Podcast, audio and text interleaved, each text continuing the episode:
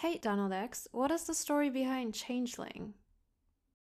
Yes. So Changeling, so this is one of the cases where the secret history totally did not go the distance. So we are going to learn the, the true story today. So Changeling starts off with this card called Mob, which says gain a copy of an action card you have in play. Each other player reveals the top three cards of their deck, discards the ones that are copies of cards you have in play, and puts the rest back in any order. So it's this rabble style attack that's needlessly complicated, and and those things are are often not very good. Also, uh, but it has this gain a copy of an action card you have in play idea that would prove to be the good part. And so then, uh, so Mob messes around with what exactly this rabble effect is, and then finally also changes to just you may gain a copy of another card you have in play and then dies because it was no good. And so Nocturne was a set that was very based on flavor, unlike most sets. In a typical set, you know, there's a point at which I'm trying to get good names, but uh, most of the sets haven't like taken a name and tried to make a card for it. Actually, there are old examples where that happened for whatever reason, but uh, mostly it didn't. And but Nocturne had happened all over the place. So it was like, well, I would like a card named Changeling. And so my first stab at it was just it is a choose one, and one of the options trashes it and turns it into something else. And as it happens, so so the way this plays is it's either peddler or it's lab. No, not lab. Fugitive. It's fugitive or it is this one shot band of misfits where it turned into the other card, so you're never picking again. You know, it's the kind of thing, there are a bunch of these that have happened over the years that don't tend to work out, where there's this this choose one with unrelated things uh, that somehow has some new new reason why I think it will be good.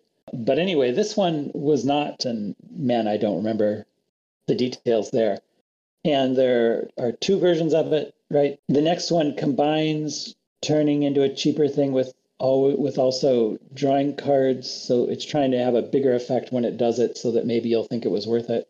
And then there's a completely different idea, where which is cantrip, reveal the top card of your deck. If it's an action card, you may trash this to gain a copy of it to your hand. So I, I'm guessing this was addressing the issue that you know you really don't want a five that turns into a four, right? You're you're losing ground there. So instead, it's a three that could turn into a five. Yeehaw. But now that it's so random, probably that wasn't very good. And so there's another version of that. And then I hit on that thing Mob was doing. So it's a one shot, gain a copy of a card you have in play.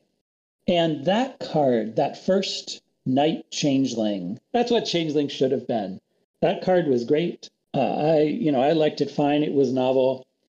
Um, you know, Nocturne ended up way over complex. You know, really it needed to cling to, you know, simple, compelling things. And so I think the rest of this is all a mistake. Even though, you know, in the end it has this really cool exotic ability. It's like, I had this great card and I should have done that one. So as I can tell from the secret history, Matt's Matt's group did not like it. So I tried a version that goes on top of your deck, and the secret history says that died because it's easy to forget and I like to not do so much of that. But but who really knows? And then I hit on the the thing we all know about changeling that you can take it instead of a three. Um, and so the rest of the cards are just tweaking that slightly. So the second version you exchange instead of trashing. The third version, all I did was change the art for some reason because I was like, well, it's this kind of changeling. And uh, finally, it cost three instead of two. And that's the end of the story, Changeling.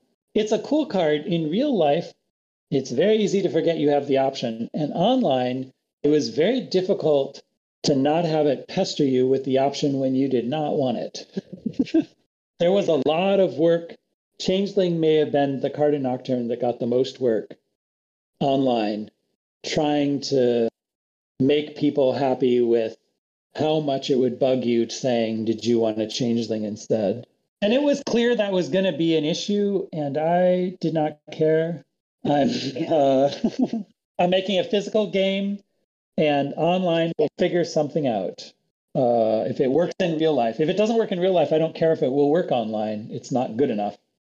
You know, if it has a tracking issue and online, it's just well, it's tracked. Those die. But if it if it has an issue online, that is not so bad. Hey Bartz, what do you have for us today? You sparked a great fire inside of my soul, those tactical tokens I sought and revered. But others could not see your critical role. The vanishing silvers once more disappeared. My heart's palpitations have started to slow. No fancy duration could block my lament. And so, as they lifted the last embargo, so out from within me the last ember went.